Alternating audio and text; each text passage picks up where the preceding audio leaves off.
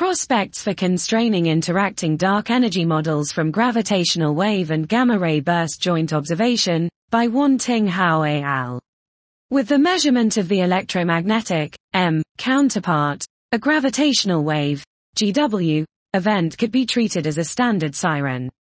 As a novel cosmological probe, the standard siren will bring significant implications for cosmology.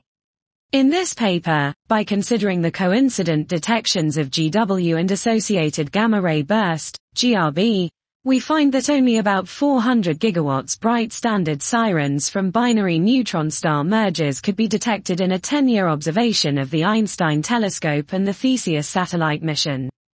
Based on this mock sample, we investigate the implications of GW standard sirens on the interaction between dark energy and dark matter.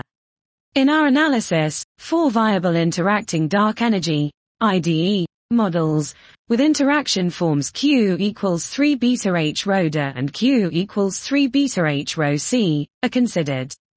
Compared with the traditional M observational data such as CMB, BAO, and SNIA, the combination of both GW and M observations could effectively break the degeneracies between different cosmological parameters and provide more stringent cosmological fits.